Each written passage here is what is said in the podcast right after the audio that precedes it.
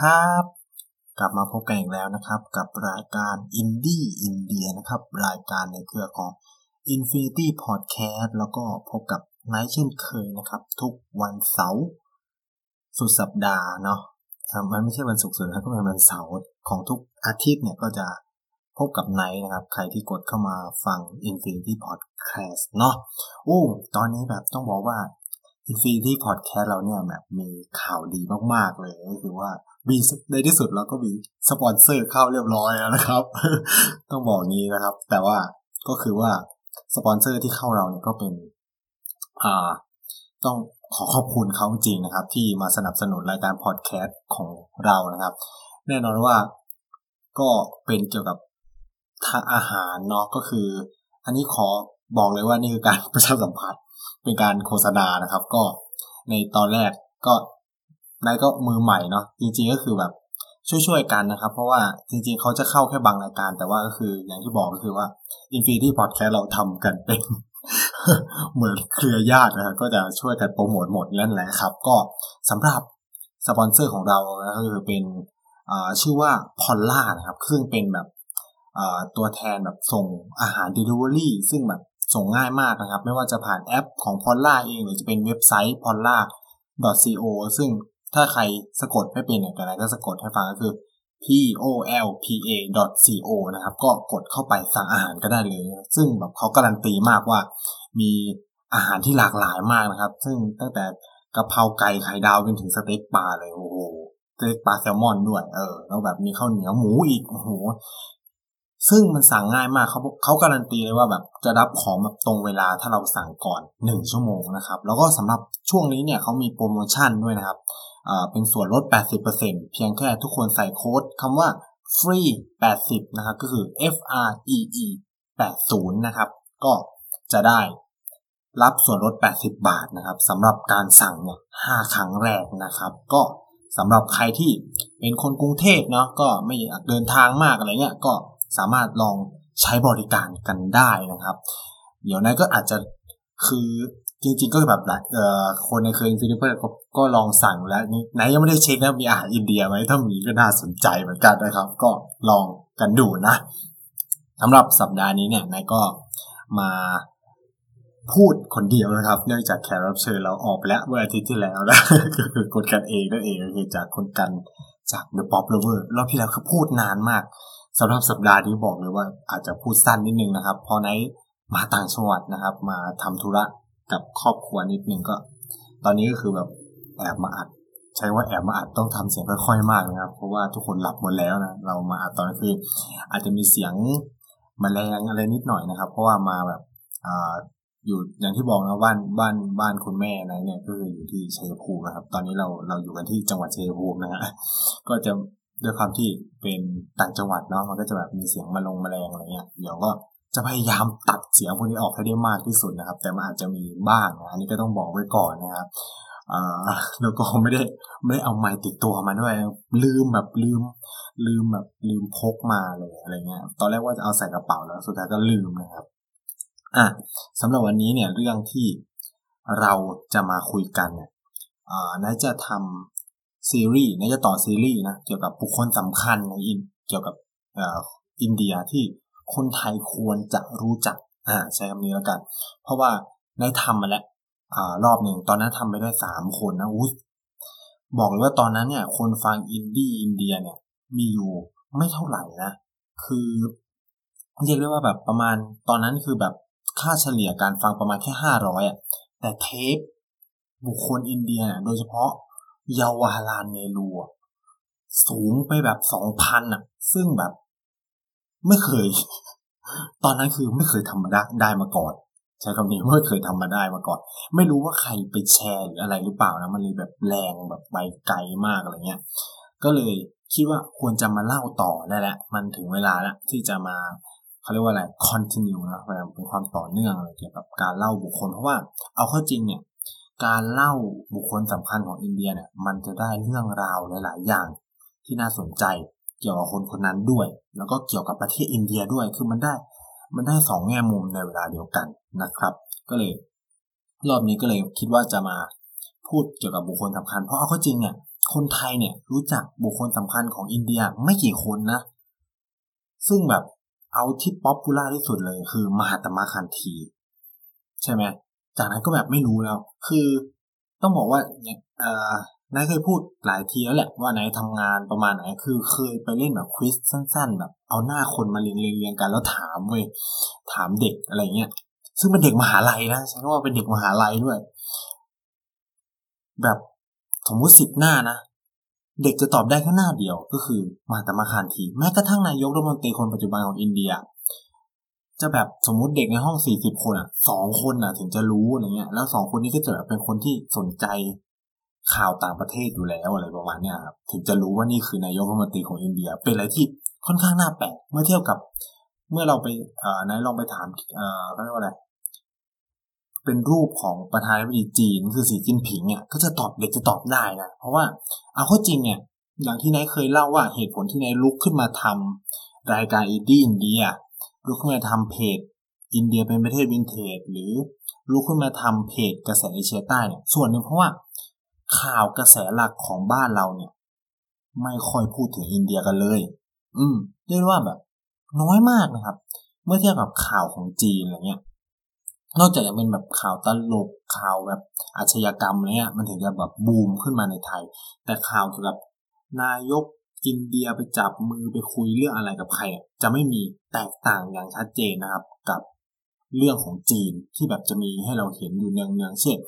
จีนไปพบกับ ประธานาธิบดีรัสเซียใช่ไหมจีนไปพบกับญี่ปุ่นอะไรเงี้ยก็จะมีข่าวที่แปลเป็นภาษาไทยมาลงด้วยอะไรเงี้ยแต่กับอินเดียเราจะไม่เห็นพวกนี้ นี่ก็เลยเป็นเหตุผลหลักๆเนาะที่ไหนลุกขึ้นมาทำสิ่งเหล่านี้นะครับ มันเป็นอะไรที่อยากทำอยากให้คนไทยรู้จักประเทศอินเดียมากขึ้นในสองแง่มุม ใช้ว่าอินดี้อินเดีย แล้วก็เพจทั้งสองที่นายทำจะไม่ได้อวยอินเดียนะครับ ก็จะแบบลงทั้งที่เป็นแง่ลบ ลงทั้งที่เป็นแง่บวก อันไหนดีก็ต้องชม อันไหนแย่ก็ต้องเอามาเผยแพร่ให้รู้เพื่อให้เรา รู้จักอ่าอินเดียมากขึ้น เพราะว่าประเทศประเทศนึงมันจะไม่มีทางดีไปได้ทั้งหมดหรอกมันก็มีทั้งดีทั้งแย่อะไรเงี้ยเหมือนไทยเลยเหมือนประเทศไทยเหมือนกับประเทศต่างๆเนี่ยมันก็มีแง่มุมดีแง่มุมเสียอะไรเงี้ยอยู่ที่เราจะมาเช่าช่างใจ แต่สิ่งสำคัญคือเราต้องมีความรู้ที่รอบด้านนะเพราะว่าปัญหาเนี่ย สื่อกระแสหลักของไทยเนี่ยไม่ค่อยเล่นข่าวที่มันดีสักเท่าไหร่เนาะเพราะว่าเอาข้อจริงเนี่ยเมืองไทยเป็นประเทศที่ชอบเสพข่าวแบบลบๆอยู่นะ เอาข้อจริงอะ เออ ยิ่งแบบข่าวอาชญากรรมอะ คือทำอยากจะรู้คือสังเกตแบบข่าวหน้าหนึ่งของประเทศไทยนะครับ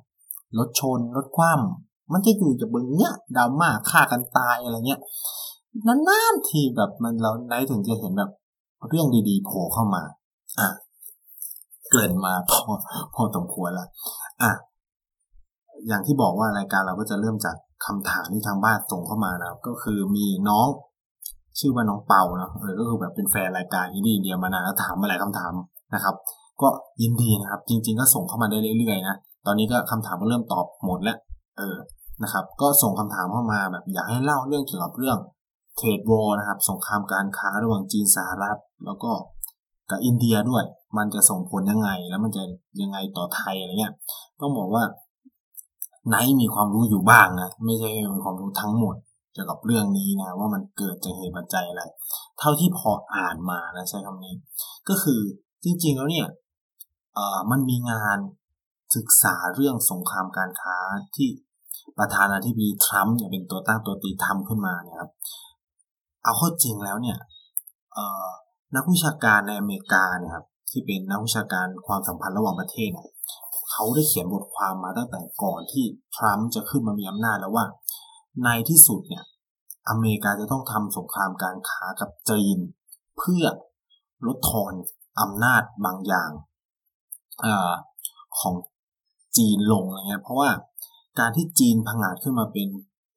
ผู้นำลูกทางเศรษฐกิจจะส่งผลอย่างมากนะครับ ต่อสหรัฐอเมริกา ฉะนั้นเนี่ยไม่ว่าใครเป็นประธานาธิบดีในตอนเลือกตั้งนะคือบทความนี้เขียนก่อนการเลือกตั้ง ต้องเข้าใจกันก็คือก่อนที่ทรัมป์จะขึ้นมาเป็นประธานาธิบดีด้วยซ้ำนะครับว่าไม่ว่าฮินนารีหรือว่าทรัมป์จะขึ้นมาเป็นประธานาธิบดีเนี่ยยังไงสงครามการค้าก็เกิด เพราะว่าเอาข้อจริงเนี่ยกระบวนการนโยบายเราอย่าคิดว่ามันจะเหมือน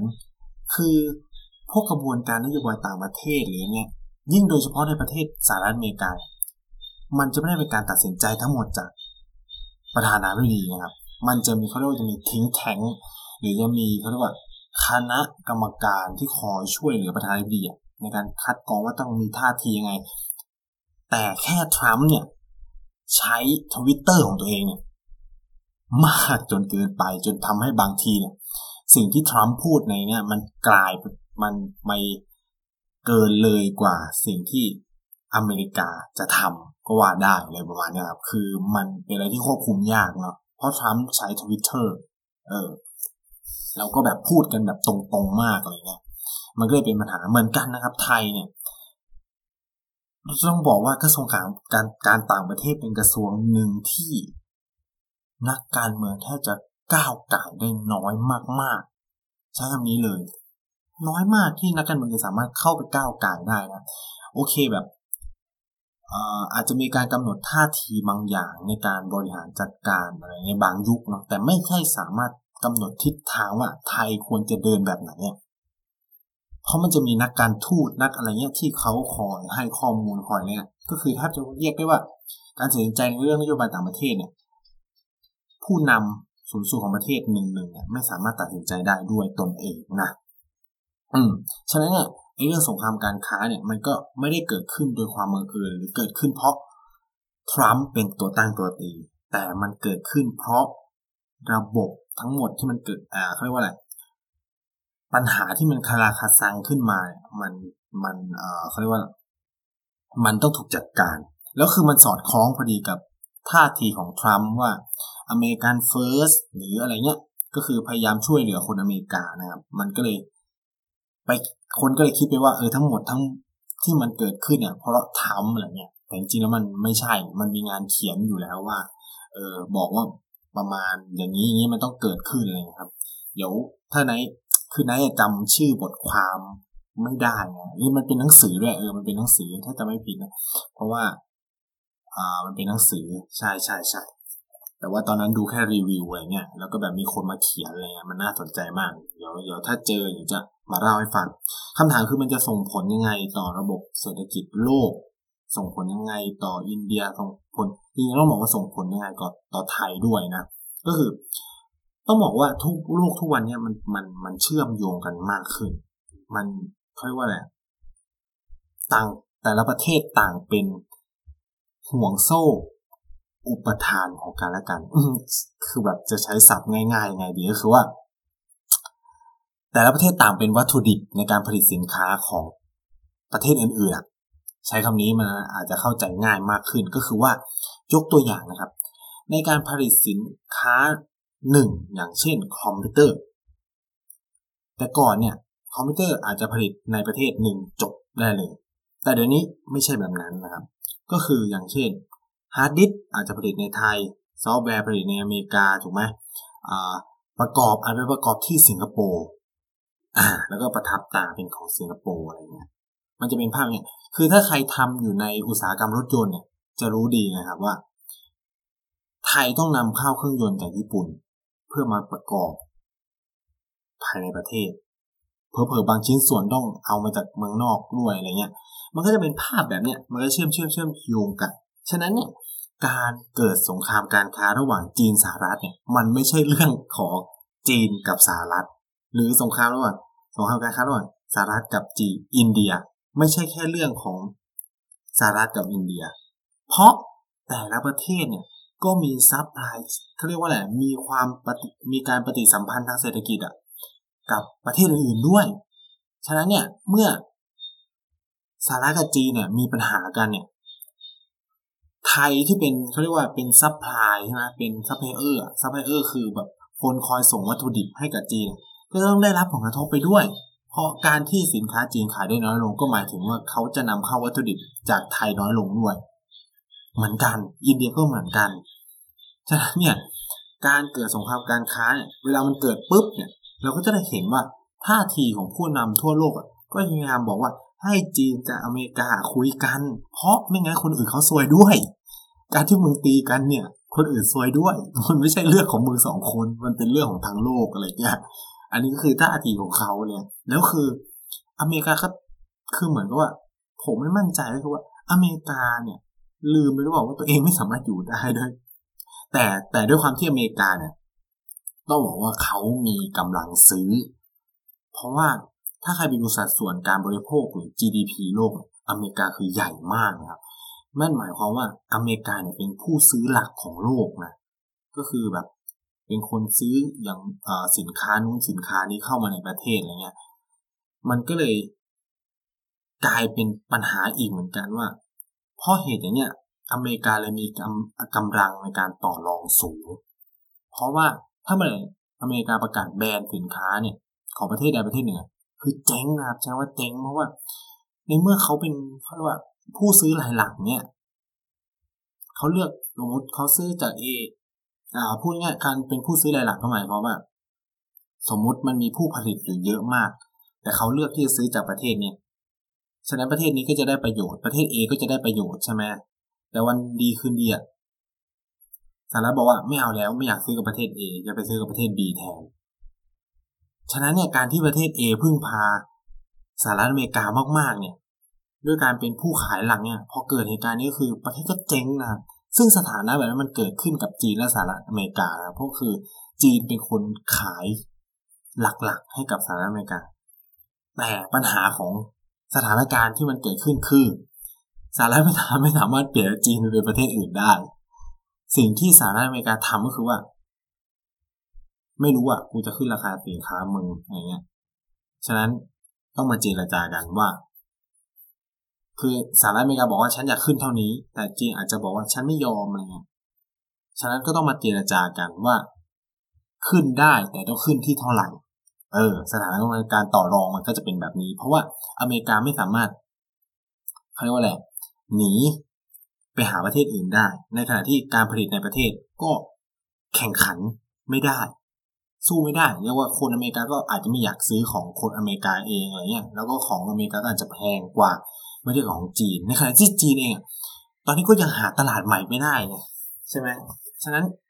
อเมริกาเนี่ยก็ยังเป็นคู่ค้าสำคัญ ฉะนั้นกูก็ยังต้องขายให้กับอเมริกา แต่ ก็ไม่อยากเจ๊งไงก็คือ ก็ไม่ได้อยาก คือไม่ใช่อเมริกาสั่งอะไรก็ยอมยอมยอมไม่งั้นก็คือสินค้าตัวเองส่งไปก็เท่านั้นอะ คนอเมริกาก็ซื้อไม่ได้ เพราะมันแพงขึ้นเยอะอะไรเงี้ยมันก็ต้องต่อรองกันอะไรเงี้ยครับ ฉะนั้นเนี่ย ปัญหาสงครามการค้าของอเมริกาแล้วก็จีน จึงไม่ใช่เรื่องของสองประเทศ เพราะว่ามันจะส่งผลต่อบริวารของประเทศทั้งสองด้วย อย่างจีนเนี่ยก็จะมีบริวารอย่างไหมประเทศในอาเซียนใช่ปะที่เป็นแบบ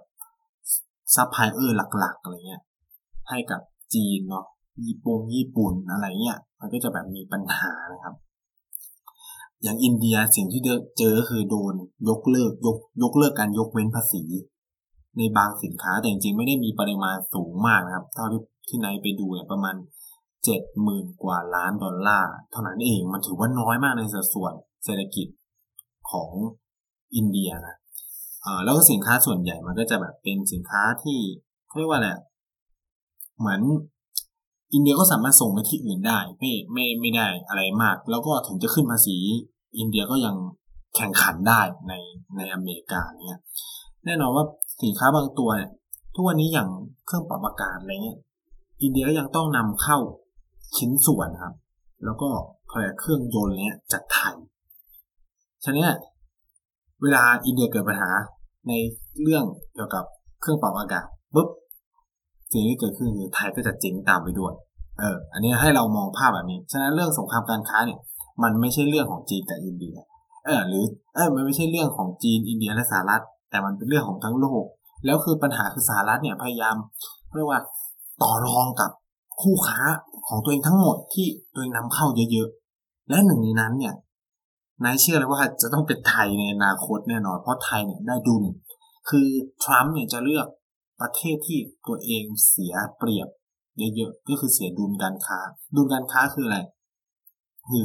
นำเข้ากับส่งออก เมื่อมันเอามาลบหักลบกัน ก็คือ ส่งออกคือถ้าได้ดุลเนี่ยหมายความว่าส่งออกมากกว่านำเข้า เออแต่มันมีหลายอย่างนะมันมีเรื่องเงินทุน เงินการเงินลงทุน มีเรื่องหลายอย่างคือในการคำนวณเชิงเศรษฐศาสตร์คือนายก็ไม่ได้มีความรู้ลึกขนาดนั้นนะใช่ว่าพอรู้ไงอย่างที่บอก อะมันก็จะได้เห็นในส่วนนี้ ก็คือ ถ้าขาดดุลเนี่ยหมายความว่าเรานำเข้าเขามากกว่าส่งออกไปก็คือ เสียเงินให้กับประเทศนั้นเยอะกว่าได้เงินจากประเทศนั้นเออถ้าคิดง่าย ๆเลยนะ ก็คือติดลบ อ่า ซึ่งจีนเนี่ยเป็นบวกไงกับสหรัฐอเมริกาฉะนั้นถ้าจีนเป็นบวกก็หมายความว่าอเมริกาเป็นลบเช่นเดียวกับอินเดียเหมือนกันอินเดียก็เป็นบวกกับสหรัฐอเมริกาอ่าในขณะที่อเมริกาเนี่ยเป็นลบอ่าฉะนั้นเนี่ยสิ่งที่ทรัมป์เนี่ยต้องการคือทำไงให้มันเป็นศูนย์อะไม่มีใครบวกไม่มีใครลบหรือ สิ่งที่ทรัมป์เองก็คาดหวังหรืออเมริกาเองก็คาดหวังคือกูเป็นบวก ซึ่งถามว่าเป็นไปได้ไหมอ่า ไม่รู้ใช่ว่าไม่รู้นะ ไม่รู้เลยว่ามันจะเกิดขึ้นได้แบบนั้นหรือเปล่าเนี่ยมันจะต้องมีคนได้เปรียบเสียเปรียบโดยเชิงตากะอยู่แล้ว เพราะว่าด้วยความที่มันเป็น globalization อะ คือโลกาภิวัตน์โลกมันเชื่อมโยงกันมากอะ มันก็เลยปรับ ทุกอย่างมันก็เลยเกิดการปรับเปลี่ยนการค้าการขาย คือ รัฐหนึ่งหนึ่งประเทศหนึ่งหนึ่งเนี่ยไม่สามารถอยู่ได้ด้วยตนเองได้แล้วใช้คำนี้ยกตัวอย่างง่ายๆ ให้เห็นภาพอย่างประเทศไทยเนี่ยต้องบอกว่าด้วยความที่ไนท์ศึกษาประเด็นเรื่องพลังงานเนาะต้องพูดกันแบบตรงไปตรงมาเลยรู้ ไม่รู้ว่าคนที่ฟังอินดี้เนี่ยจะรู้หรือเปล่าว่า ประเทศไทยไม่สามารถ อยู่ได้ด้วยตัวเองในประเด็นเรื่องไฟฟ้าเลยนะครับ ต้องใช้คำนี้ อันนี้ถ้าฟังแล้วจะช็อกมากนะ คือไนไปดูตัวเลขเนี่ย รู้หรือเปล่าว่า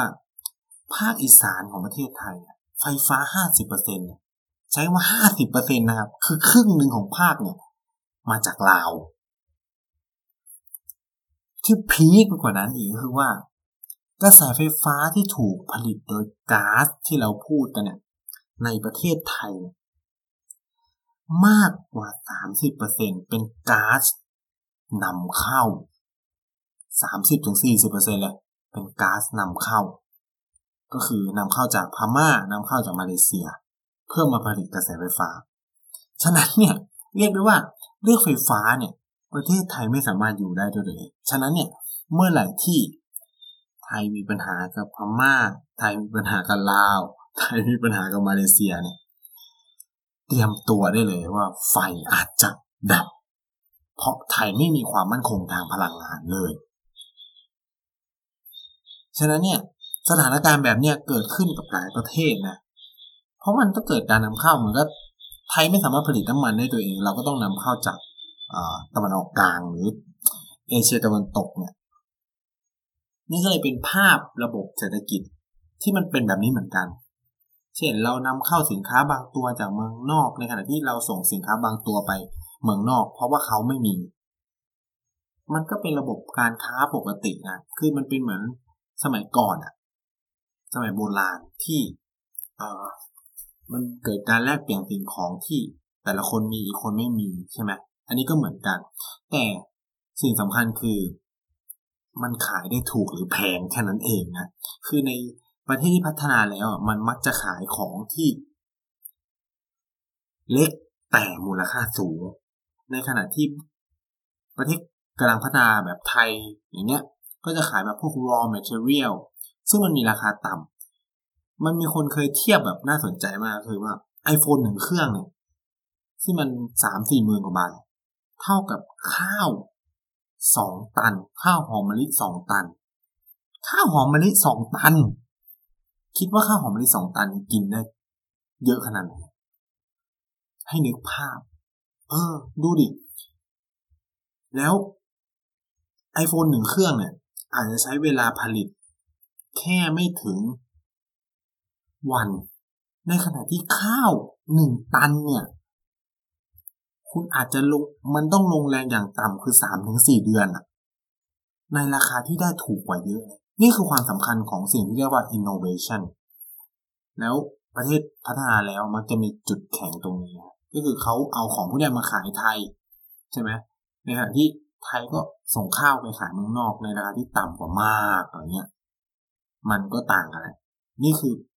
ระบบเศรษฐกิจที่เราเห็นกันทุกวันนี้เนาะอะอันนี้ก็ตอบน้องเปาไม่รู้ตอบ ตรงมากแค่ไหนเนาะก็ตอบพอที่จะตอบได้นะครับ เรามาเข้าเรื่องสำหรับสัปดาห์นี้กันเลยดีกว่านะครับสำหรับสัปดาห์นี้เนี่ยนายจะเล่าถึงบุคคลที่สำคัญมากของอินเดีย คนหนึ่งเลยก็ว่าได้ อันนี้ไม่ใช่เป็นบุคคลที่แบบ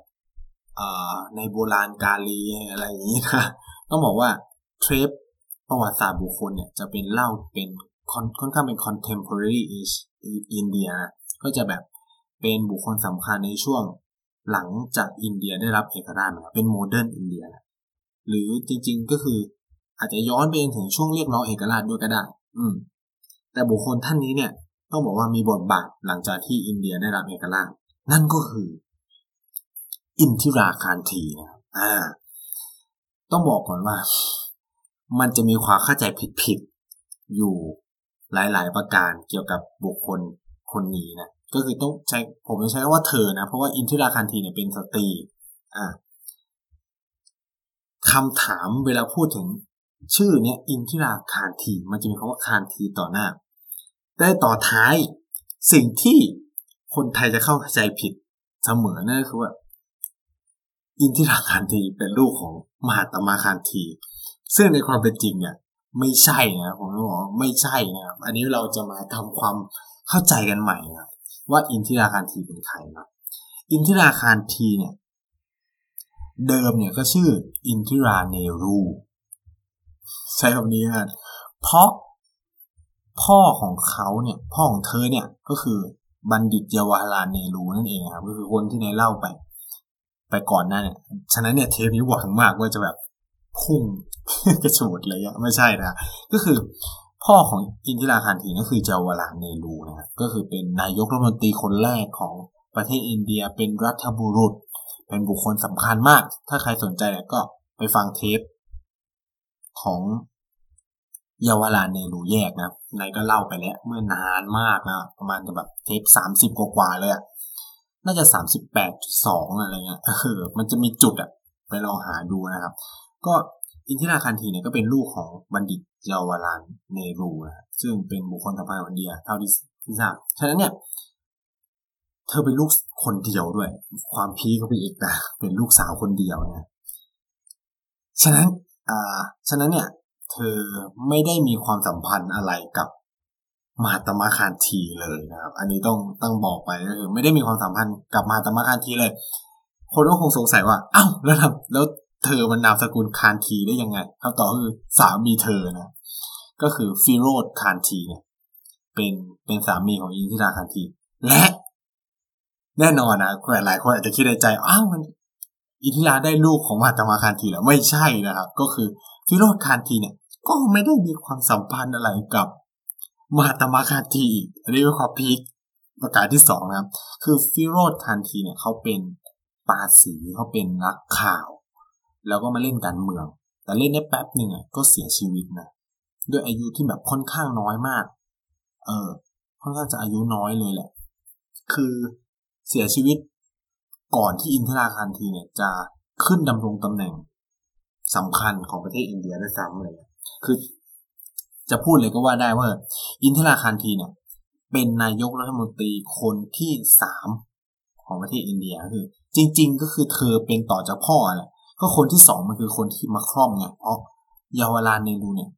ตายในขณะที่เป็นนายกรัฐมนตรีอยู่เนี่ยมันก็ช่วงวาระว่างเนี่ยคอนเกรสก็เลยเลือกใครขึ้นมาแทนใช่ไหม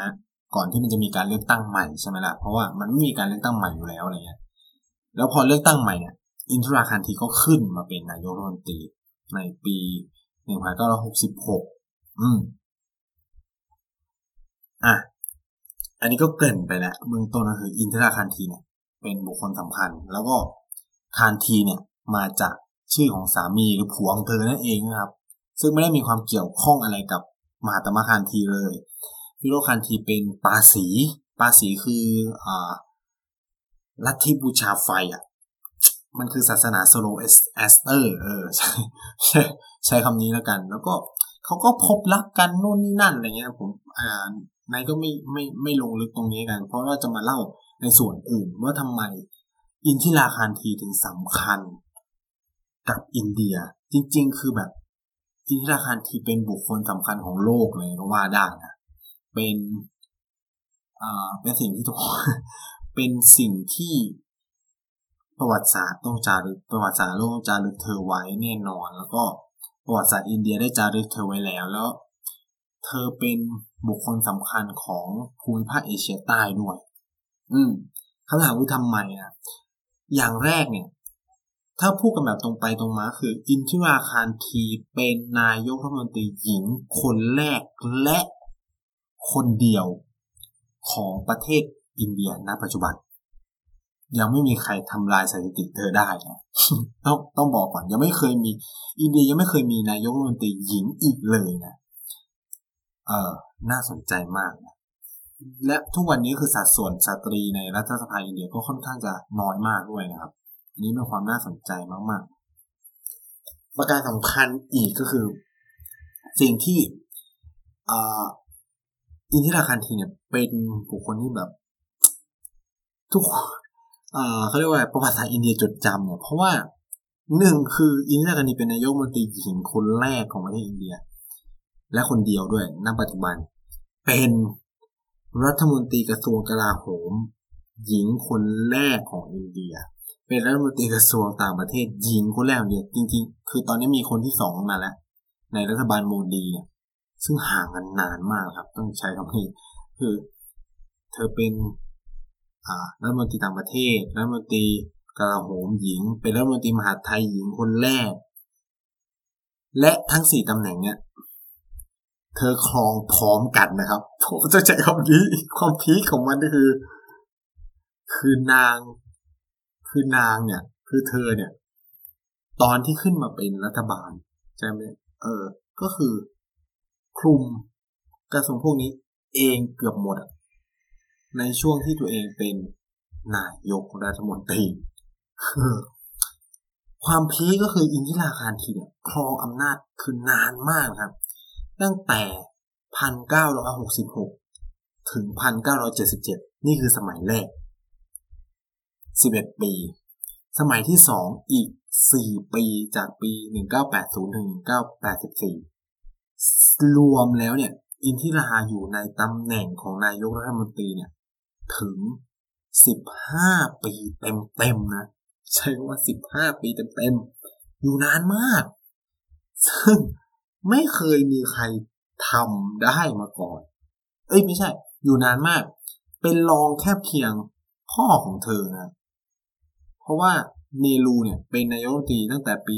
1947 จนถึง 1962 ใกล้ๆกันอะเกือบ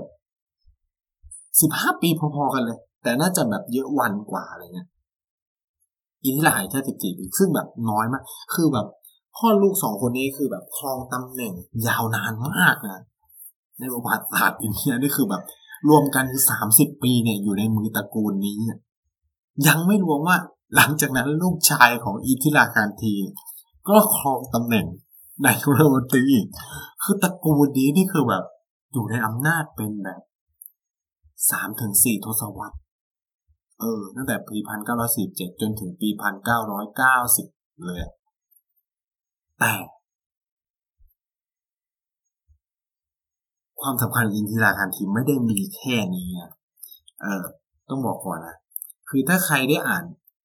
กระแสเอเชียใต้เนี่ยก็จะรู้ว่าผมมันเขียนเขียนเรื่องเรื่องนี้ไปพอสมควรแล้ว แต่นิดนิดนึงแต่อันนี้คือเป็นครั้งแรกที่เอามาเล่าคืออินทิราคานธีเนี่ยได้ชื่อว่าเป็น The Iron Lady แห่งเอเชียนะก็คือเป็นแบบ หญิงเหล็กหญิงแกร่งแห่งเอเชีย ก็คือ Iron Lady เนี่ย มันเป็นคำที่ใช้เรียกมาร์กาเร็ต แทตเชอร์ซึ่งเป็นผู้นำอังกฤษในช่วงสงครามเย็น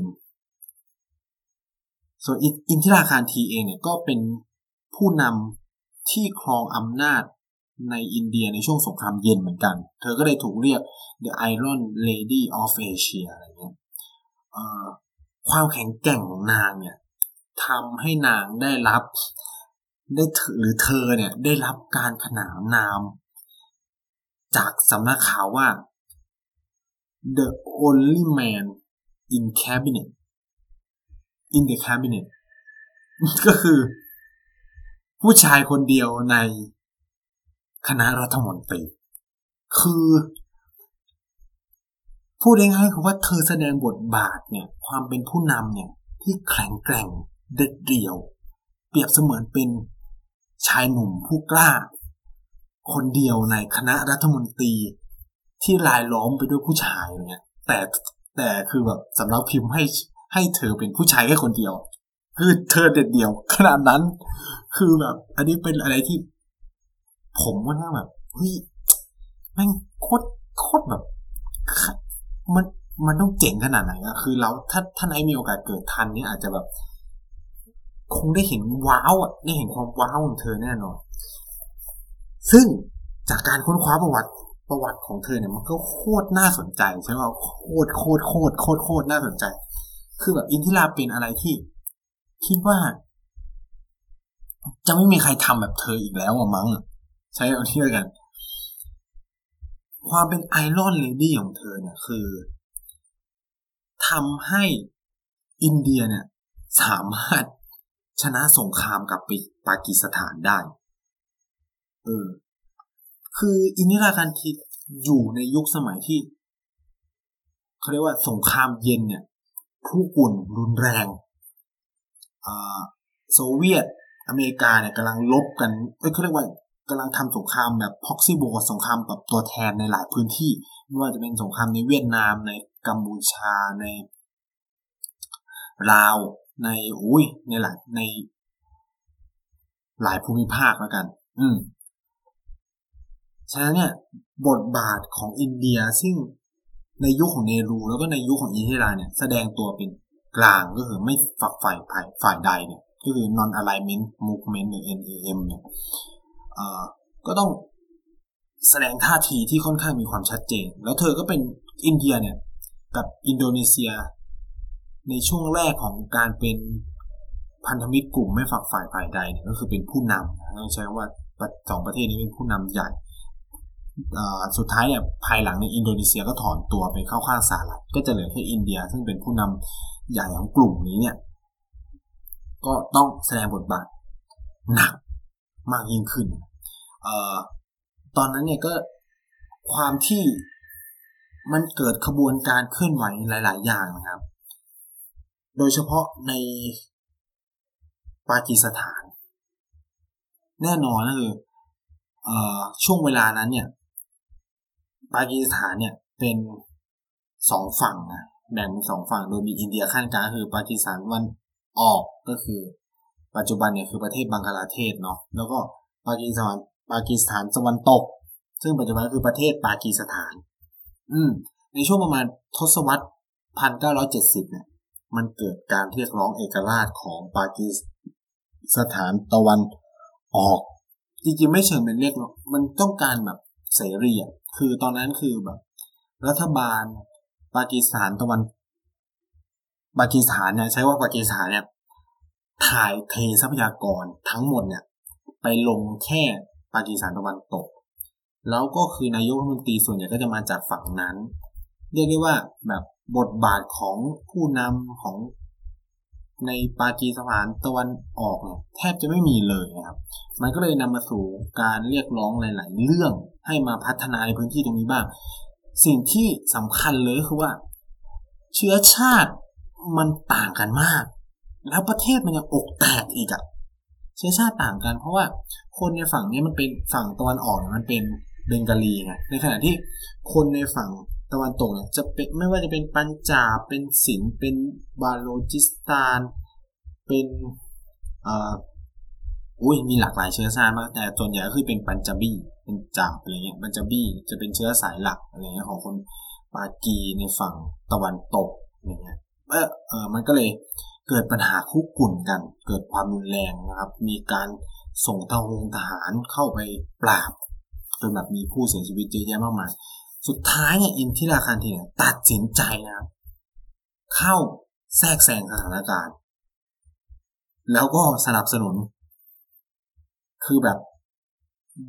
เรียกว่าวินาทีสุดท้ายเลยอินทิราคันทีก็สั่งทหารบุกนะจริงๆเนี่ยชนวนมันเกิดจากการประทะกันของ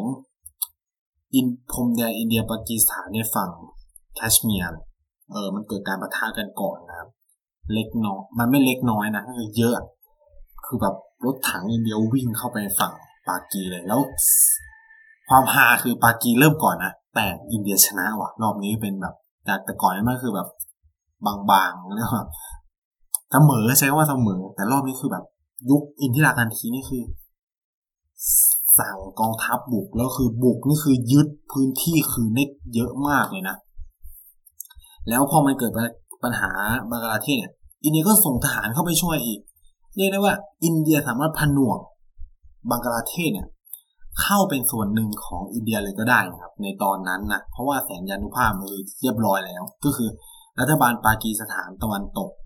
ได้พ่ายแพ้อินเดียในฝั่งบังกลาเทศเรียบร้อยแล้ว แต่อินทิราคารทีเนี่ยเลือกที่จะสนับสนุนให้ผู้นำประเทศ หรือผู้นำกลุ่มเคลื่อนไหว เรียกร้องเอกราช ได้รับเอกราชไปก็เลยเกิดเป็นประเทศบังกลาเทศในปี 1972 คือ อินเดียกับปากีสถานเนี่ยไปลงนามในสนธิสัญญาที่เรียกว่าสนธิสัญญาชิมล่านะก็คือไปคุยกันที่เมืองชิมล่าเนี่ยแล้วก็ลงนามกันก็สุดท้ายเนี่ยบังกลาเทศก็ได้เอกราชแล้วปากีสถานก็ไม่กล้าโจมตีอินเดียเลยในช่วงที่อิทธิราคาทีเป็นนายกรัฐมนตรีใช้คำนี้กันคือ นางเก่งขนาดนั้น แล้วคือตอนนั้นคือนางก็คุมกลาโหม อย่างที่บอกก็คือนางคุมต่างประเทศเองคุมกลาโหมเองแล้วก็สั่งนู่นสั่งนี่อะไรเงี้ยฉะนั้นเนี่ย อินทิราคันทีเนี่ย จึงเป็นคนที่ได้รับความนิยมสูงมาก จากชาวอินเดีย ในช่วงนั้น คือการเลือกตั้งสมัยแรกของเธอเนี่ย เธอนำพาพรรคคองเกรสชนะด้วยประมาณ 90 ที่นั่งเลยก็เกิดเกิดครึ่งแล้วแหละ แต่เลือกตั้งรอบสองเนี่ย ในปี 1971 ก็คืออินทิราคารทีก็นำพาพรรคคองเกรสชนะด้วยคะแนนเสียง 350 ใช้ว่า 350 คือเยอะมากนะเยอะกว่า BJP ที่เลือกตั้งเรามีที่ได้สามร้อยก็คือแบบชนะแบบถล่มทลายอะไรเงี้ย แบบมึงฝ่ายค้านแบบทำอะไรกูไม่ได้เลยแต่ปัญหาเนี่ย มันเกิด เอ่อเขาเรียกว่าอะไรคือความห้าวหาญเด็ดเดี่ยวของเธอเนี่ย มันมาพร้อมกับสิ่งที่เรียกว่า การรวมสู่น้ำหน้า ก็คือแบบ ต้องบอกว่ามันเกิดขึ้นในบริบทที่เขาเรียกว่าอะไรสงครามเย็นมันกำลังแบบคลุกุ่นรุนแรงมากๆ ในช่วงนั้นเนี่ยฉะนั้นอินทิราก็มองว่า มันต้องจัดการกับภัยคุกคามในหลาย ๆ เรื่อง และจะจัดการกับภัยคุกคามภายนอกให้ได้เนี่ย ก็ต้องแก้ปัญหาเรียกว่าอะไรที่เกิดขึ้นภายในประเทศให้มันจบซะก่อนอะไรเงี้ยแน่นอนว่าตอนนั้นเนี่ยอินทิราเผชิญปัญหาทั้งเศรษฐกิจ ปัญหาสังคมปัญหาแรงงานที่แบบเรียกร้องมากมายอะไรเงี้ยสิ่งที่อินทิราทำก็คือปราบปราบส่งตำรวจไล่ตีไล่กระทืบแบบอารมณ์อินเดียคือปราบและที่สำคัญคือ เล่นงานผู้นำฝ่ายค้านมีการจับโกงจับกลุ่มกันโอ้โหวุ่นวายนะครับ แล้วมันก็นำมาสู่ผลสำคัญก็คือในปีพันประมาณช่วงปีพันเก้าร้อยเจ็ดสิบห้าเป็นการเลือกตั้งสมัยที่สามของอินทิราคารทีสิ่งที่เกิดขึ้นก็คือพรรคคองเกรสเนี่ย ชนะชนะเลือกตั้ง ครั้งนั้น แต่ แต่อินทิราคารทีดันเพเลือกตั้งในเขตของตัวเองนะปัญหาที่มันเกิดขึ้นก็คือว่า ในระบบการเลือกตั้งของอินเดีย มันเป็นระบบเขตอย่างเดียวเลย ฉะนั้นเนี่ยสอสอเนี่ย ก็จะต้องมาจาก พื้นที่มาจากเขตเท่านั้นก็คือห้าร้อยสี่สิบห้าที่นั่งสมัยก่อนมันประมาณห้าร้อยก็คือมาจากการแบ่งเขตทั้งหมด สิ่งที่เกิดขึ้นคือ เมื่ออินทิราแพ้เลือกตั้ง ฉะนั้นเนี่ย เธอก็ไม่สามารถเป็นนายกรัฐมนตรีต่อได้ เพราะรัฐมนตรีอินเดียเนี่ยเขียนไว้ว่า นายกรัฐมนตรีเนี่ย ต้องมาจาก สภาใดสภาหนึ่งเท่านั้นไม่ราชสภาก็ต้องเป็นลูกสภา แล้วเมื่ออินทิราคารทีแพ้เลือกตั้งเนี่ยนางก็ไม่สามารถเป็นนายกรัฐมนตรีต่อได้อ่า แต่ทั้งนี้ทั้งนั้นเนี่ย อินทิราเอ่อปัญหาคือ เธอเนี่ยไม่ได้เป็นสสจากคำตัดสินของศาลด้วยนะครับ ก็คือว่า มันดันมีคนไปฟ้องว่าอินทิราเนี่ย ใช้งบประมาณแผ่นดินในการหาเสียง แล้วศาลสูงเนี่ย ก็รับนะครับ ก็เลยตัดสิทธิ์การเป็นสการเป็นสสอินทิรา ยาว ก็เลยทำให้อินทิราก็ไม่มีสิทธิ์ไปลงราชยสภาหรือไอ้นี่ต่ออะไรเงี้ย มันก็เกิดปัญหาคาราคาสั่งนะ สิ่งที่อินทิราทำเนี่ยต่อจากนี้เนี่ยมันกลายเป็นจุดด่างพ้อยสำคัญของระบอบประชาธิปไตยอินเดียนะครับ คือคนไทยเนี่ยเข้าใจกันว่าอินเดียเป็นประเทศประชาธิปไตยที่ใหญ่ที่สุดในโลก และไม่เคยเกิดรัฐประหารโดยทหารเลย อะ คือ คนไทยเนี่ยเข้าใจกันแบบนั้นใช่ไหมว่าเป็นแบบนั้น แต่ในความเป็นจริงเนี่ย อินเดียเคยเกิดรัฐประหารด้วยครับ และคนที่ทำรัฐประหารเนี่ยก็คืออินทิราคารทีด้วย แต่มันเป็นการรัฐประหารโดยรัฐบาลพลเรือนนั่นเอง มันไม่ได้เกิดจากทหารนะคือเอาพูดง่ายๆคือทหารเอาด้วยกับอินทิราคารที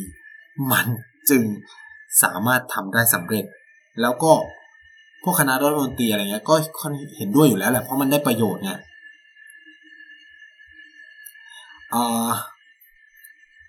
คือหลายคนอาจจะไม่มองว่าการกระทำของอินทิราคารทีที่ผมกำลังจะเล่าถึงเนี่ย มันไม่เป็นรัฐประหาร แต่เอาเข้าจริงมันคือการรัฐประหารเลยนะครับ เพราะว่า สิ่งที่อินทิราคารทีทำเนี่ยก็คือการประกาศสภาวะฉุกเฉิน ซึ่งมันนำมาสู่การงดเว้น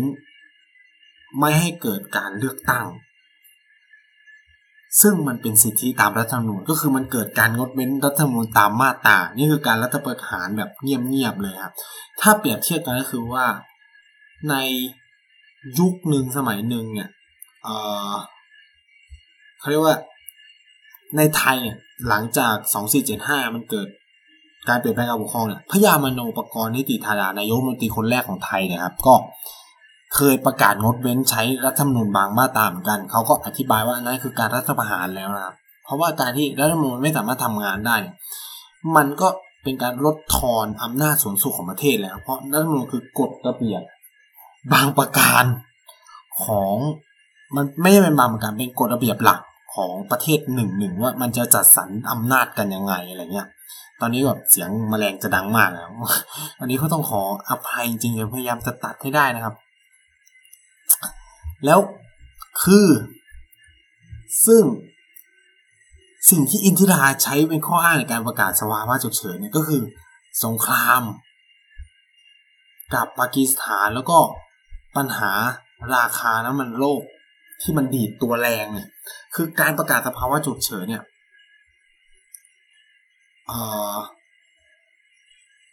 เกิดขึ้นในปี 1975 นะครับ ก็คือหลังจากที่อินทิราเป็นประธานาธิบดีเออเป็นนายกรัฐมนตรีแล้วต้องเล่าสถานการณ์แบบนี้ก่อนคือว่า อินทิราเนี่ยได้รับเลือกตั้งในปี 1971 นะในสมัยนั้น แล้วมันก็แบบชนะถล่มทลาย แล้วคืออย่างที่นายบอกคือว่า ศาลเนี่ยมาตัดสินเรื่องที่ว่า อินทิราเนี่ยไปใช้เงินรัฐเนี่ยในการหาเสียง ก็เลยต้องหลุดออกตำแหน่ง แต่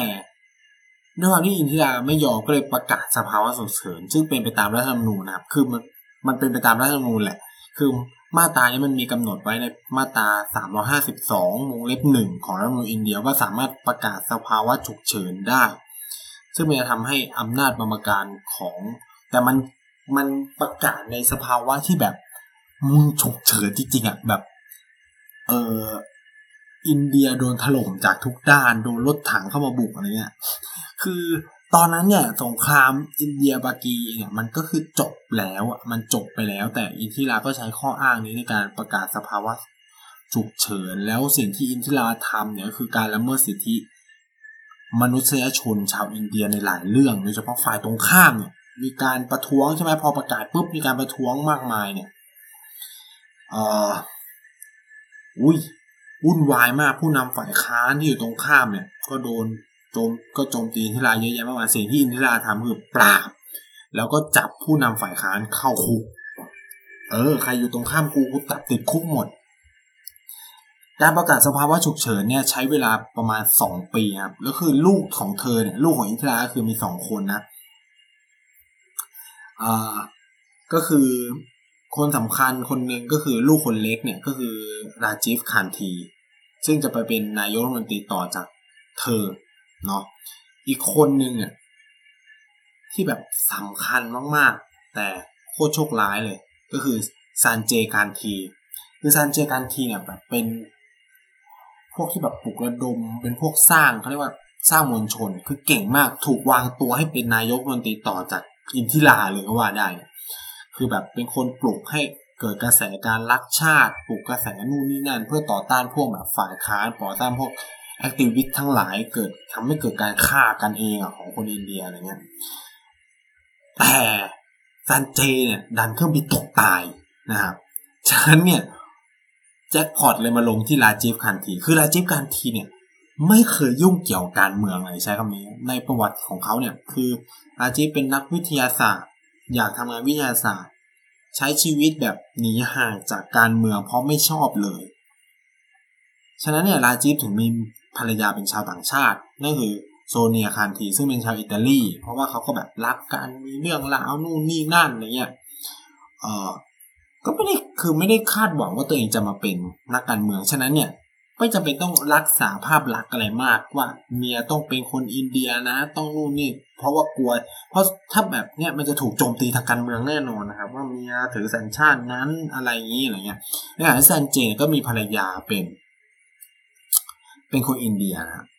แล้วความฮานะครับ อันนี้เป็นเล่าเป็นเกตนะ ก็คือ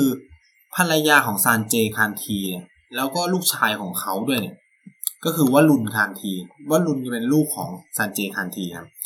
ก็คือมีญาติทวดคนเดียวกันกับราหุนคานทีนั่นเองครับก็คือมีญาติทวดลาคนเดียวกันกับราหุนคานทีปิยังกาคานทีก็เหมือนกันก็คือ มีอินทิราคานทีเนี่ยเป็นญาติทวดเหมือนกันว่ารุนคานทีเนี่ย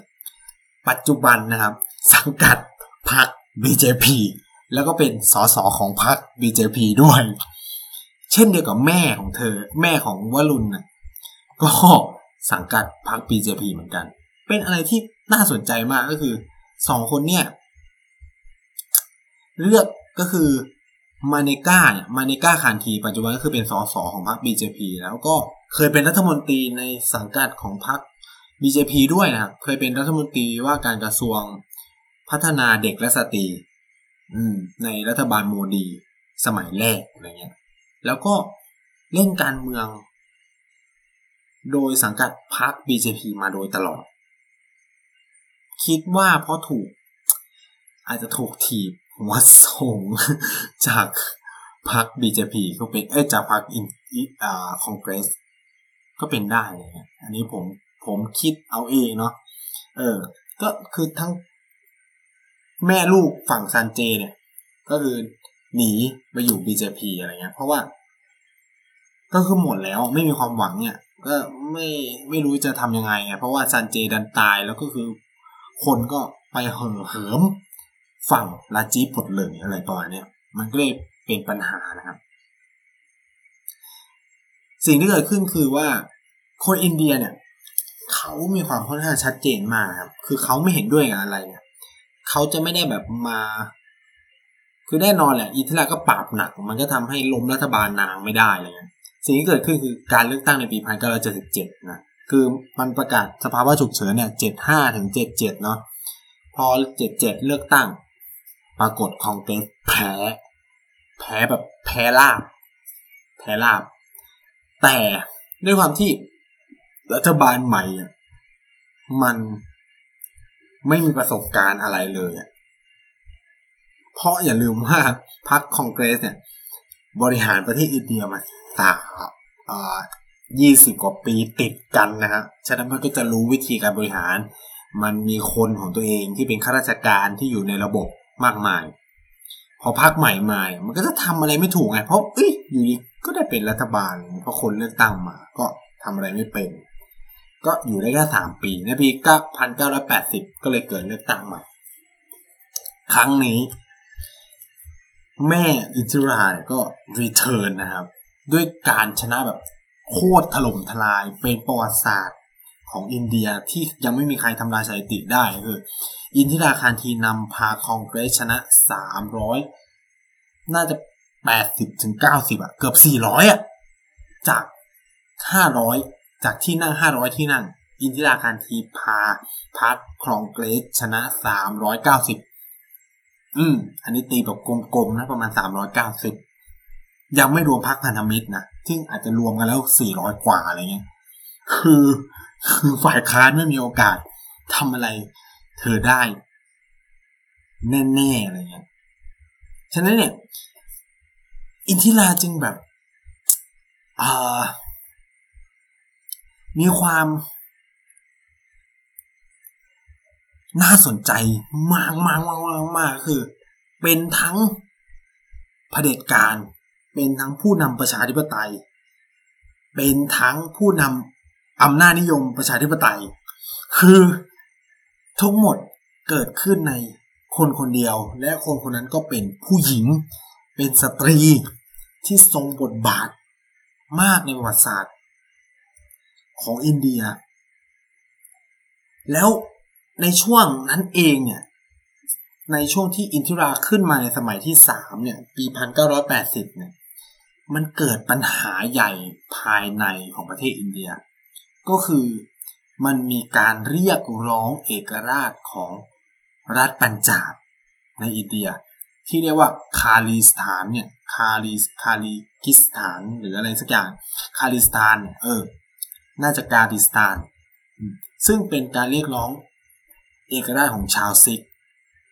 ออกจากอินเดียคือเขาเรียกร้องจากปากีด้วยมั้ง ถ้าไหนไม่ผิดนะ สิ่งที่เกิดขึ้น ก็คือ อินทิราก็แบบ Iron Lady กู iron นี่คือกูไม่ยอมให้มีการแยกแผ่นดินอินเดียแน่นอนกว่าจะรวมได้ ก็ส่งทหารไปปราบ คือถ้าใครไปหาดูคลิปได้เลยนะครับ อันนี้มีคลิปนะคือ อินทิราแบบยิงเข้าไปในสัตว์ ยิงแบบยิงรถเอารถถังยิงระเบิด เอา RPG ยิงเข้าไปในศาสนสถานที่สำคัญมากๆของอินของชาวซิกข์ก็คือ วิหารทองคำที่อมฤตสาร์คือไนเคยเล่าเรื่องนี้ไปแล้วแหละในในเทปอมฤตสาร์เนี่ยก็คือ มันก็เกิดการปะทะรุนแรง และนี่ก็กลายเป็นต้นเหตุแล้วก็ต้นตอสำคัญนะครับ ที่ทำให้ในเวลาต่อมาเนี่ย อินทิราไม่สามารถแก่ตายได้พูดคำนี้คืออินทิราต้องตายจากการสังหาร ซึ่งคนที่สังหารอินทิราเนี่ยก็เป็นชาวซิกนะครับ แล้วก็เป็นบอดี้การ์ดของเธอด้วยแล้วคืออันที่อินทิราเนี่ยเสียชีวิตในบ้านตัวเองครับ ถูกสังหารคาบ้านเลยนะเป็นการกราดยิงเธอถึงสิบกว่านัดนะ แล้วมันก็เลยกลายเป็นการปิดตำนาน หญิงแกร่งที่ยิ่งใหญ่ที่สุดคนเดียวคนหนึ่งของอินดีอินเดียเลยก็ว่าได้นะแต่ยังไงก็ตามนะครับ ถึงแม้ว่าอินทิราคานธีเนี่ยจะเสียชีวิตไปนานมากแล้วนะครับ แต่มรดกตกทอดทางด้านนโยบาย ภาพจำอะไรของอินทิรายังคงฝังแน่นอยู่ในคนอินเดีย เมื่อ เวลามีการสำรวจโพเนี่ยว่าคุณชื่นชอบผู้นำคนไหนมากสุดเนี่ย ชื่ออินทิราคันทีจะมาเป็นอันดับหนึ่งเสมอนะครับ คือเพื่อนไหนเนี่ย บอกว่าคือถ้าแบบไปคุยกับคนแก่ โดยเฉพาะถ้าเป็นคนแก่ที่เป็นผู้หญิงอะถามถึงอินทิราปุ๊บเนี่ยโอ้โหเขาจะเล่าด้วยความภาคภูมิใจนู่นนั่นแบบนี่คือบุคคลในตำนานของของเขาของประเทศอินเดีย คือเขาก็จะบอกว่าไม่มีอินทิราไม่มีอินเดียวันนี้นู่นนี่นั่นอะไรเงี้ยแล้วอินทิราเนี่ยก็เป็นสตรีที่ค่อนข้างมีบทบาทในเวทีโลกนะครับโดยเฉพาะในประเด็นเรื่องสิ่งแวดล้อมน่าสนใจนะคืออินทิราเป็นผู้นำไม่กี่คนที่ได้เข้าร่วมประชุมสิ่งแวดล้อมยุคแรกๆ ตั้งแต่ปี 1972อะ Stockholm Conference อะอืมคือนางค่อนข้างจะแบบมีความ เธอค่อนข้างจะแบบมีความ เขาเรียกว่าอะไรอะมีความเป็นตัวของตัวเองสูงมาก แล้วก็ค่อนข้างอินดี้แล้วก็แบบลูกทุกคนที่ออกมาก็แบบคุณภาพอะไรเงี้ยแม้ว่าอินทิราเนี่ยจะไม่ได้เรียนหนังสือสูงอะไรมากนะครับผมผมต้องขอย้ำว่า อินทิราไม่ได้เรียนหนังสือสูงอะไรมาก แต่ความที่เธอติดตามติดสอยห้อยตามพ่อตั้งแต่เล็กเนี่ยไปนู่นไปนี่ก็ทำให้ได้เรียนรู้ระบบการเมืองเรียนรู้นู่นนี่นั่น มาเยอะแยะมากมายอินทิราได้พบกับปราชญ์หลายๆคน เกิดและเติบโตในช่วงที่มีการเรียกร้องเอกราช อืม มันก็เลยทำให้ เธอได้เรียนรู้หลาย ๆ อย่าง แล้วก็สามีเธอก็ตายตั้งแต่ยังหนุ่มมากก็คือแบบอายุแค่ 48 ปีก็เสียชีวิตแล้วเนี่ยนะฮะที่อินทิราอยู่ถึงอายุ 70 กว่า ถึงจะ เออ ถึงจะเสียชีวิต ด้วยเออ66ปีกับ70นะ ก็ถึงจะเสียชีวิตด้วยการถูกฆาตกรรม อันนี้ก็เป็นการปิดตำนานบุคคลสำคัญ The Iron Lady of Asia ที่สำคัญเลยนะที่ไหนจะไม่อวยอินทิราไม่ได้ เพราะว่าอินทิราคานธีเป็นคนตั้ง มหาวิทยาลัยที่ไหนไปเรียนนะครับ ก็คือ Jawaharlal Nehru University คืออินทิราเป็นคนตั้งมหาวิทยาลัยนี้นะซึ่งเป็นสถาบันในการผลิต มันไม่ใช่เป็นการผลิตมันมันเริ่มจากการเป็นสถาบันอบรมนักการทูต อืม แล้วก็เป็นทิ้งแทงเป็นคลังสมองทางด้านนโยบายต่างประเทศให้กับอินเดีย เออแล้วมันก็ยังเป็นจนมาถึงทุกวันนี้ครับ ต่อมามันก็กลายเป็นแหล่งผลิตนักการทูตแล้วก็ พอมันขยายเป็น University ก็คือแบบมีสาขานู่นสาขานี้เข้ามาเนี่ยก็ผลิต Civil Servant ผลิตผู้นำทางการเมืองหลาย ๆ คนนะครับ ปัจจุบันเนี่ยสิทธิ์เก่าของมหาวิทยาลัยนี้ อันนี้อันนี้เป็นช่วงโมนะเป็นช่วงโมนะสิทธิ์เก่าของมหาวิทยาลัยที่ไนเรียเนี่ยคนหนึ่งเป็น รัฐมนตรีกระทรวงต่างประเทศนะครับ ปัจจุบันเนาะในในพรรค BJP นะคนหนึ่งเป็นรัฐมนตรีกระทรวงต่างประเทศ คนหนึ่งเป็นรัฐมนตรีกระทรวงการคลัง ซึ่งคนที่เป็นรัฐมนตรีกระทรวงการคลังคืออ่าสิตาลามันเนี่ยเธอเคยเธอเนี่ย เป็นผู้หญิงนะครับ ก็คือเป็นอดีตรัฐมนตรีกระทรวงกลาโหมคนที่สองนะ ของประเทศอินเดีย แต่จริงๆคือเขาก็จะเคลมว่าเธอเนี่ยเป็นคนแรกไปเลยนะ เพราะว่าเธอเป็นคนเดียวที่ไม่ได้ครองตำแหน่ง รัฐมนตรีกระทรวงกลาโหมเนี่ยจากการเป็นนายกรัฐมนตรีไงมันจะต่างจากอินทิราคือนายกควบรัฐมนตรีแต่นี่คือแบบโมดีส่งมึงไปเป็นรัฐมนตรีกระทรวงกลาโหมเลยเออตอนนี้คือมาคุมกระทรวงการคลังทีนี้ก็จะมีแบบสิทธิ์เก่าอีกเยอะแยะอะไรเงี้ย ก็คือจะเข็นภาพของเจนอยู่ในเวทีการเมืองอินเดีย แล้วก็ในระบบราชการอินเดียเสมอๆนะครับต้องใช้คำนี้คือมหาลัยนี้ไม่ใช่ไก่กาอาราเล่ใช่คำนี้อันนี้ช่วงโมนะฮะถ้าใครสนใจเนี่ย ต้องไปเรียนนะครับ คือบอกเลย โดยเฉพาะคนที่สนใจการเรียนเรื่อง รัสเซีย เอเชียกลาง ภูมิภาคแบบอดีตสหภาพโซเวียตอะ ที่นี่คือแข็งมาก แข็งเพราะ เดี๋ยวมาเล่าดีกว่าว่าความสัมพันธ์อินเดียรัสเซียยังไงต่ออะไรเงี้ยทำไมทำไมอ่าเขาเรียกว่าอะไรสาขาเนาะสาขารัสเซียศึกษาในคณะการระหว่างประเทศเนี่ยจึงเป็นสาขาที่ใหญ่ที่สุด ในมหาวิทยาลัยคือแบบมีอาจารย์ประมาณ 40กว่าคนน่ะ สาขาเดียวมีอาจารย์ 40กว่าคน สอนเรื่องรัสเซียและโซเวียตอย่างเดียว และอาจารย์ส่วนใหญ่คือจบจากสหภาพโซเวียตในใช้ว่าสหภาพโซเวียตเพราะว่าเขาไปเรียนตอนที่มันยังเป็นสหภาพโซเวียต เออ อันนี้คือแบบ ถ้าใครสนใจอยากไปเรียนด้านนั้นเนี่ยคือถ้าไม่อยากไปอยู่โซเวียต เออ มาอยู่อินเดียอย่างเงี้ย เออ ก็ปรึกษา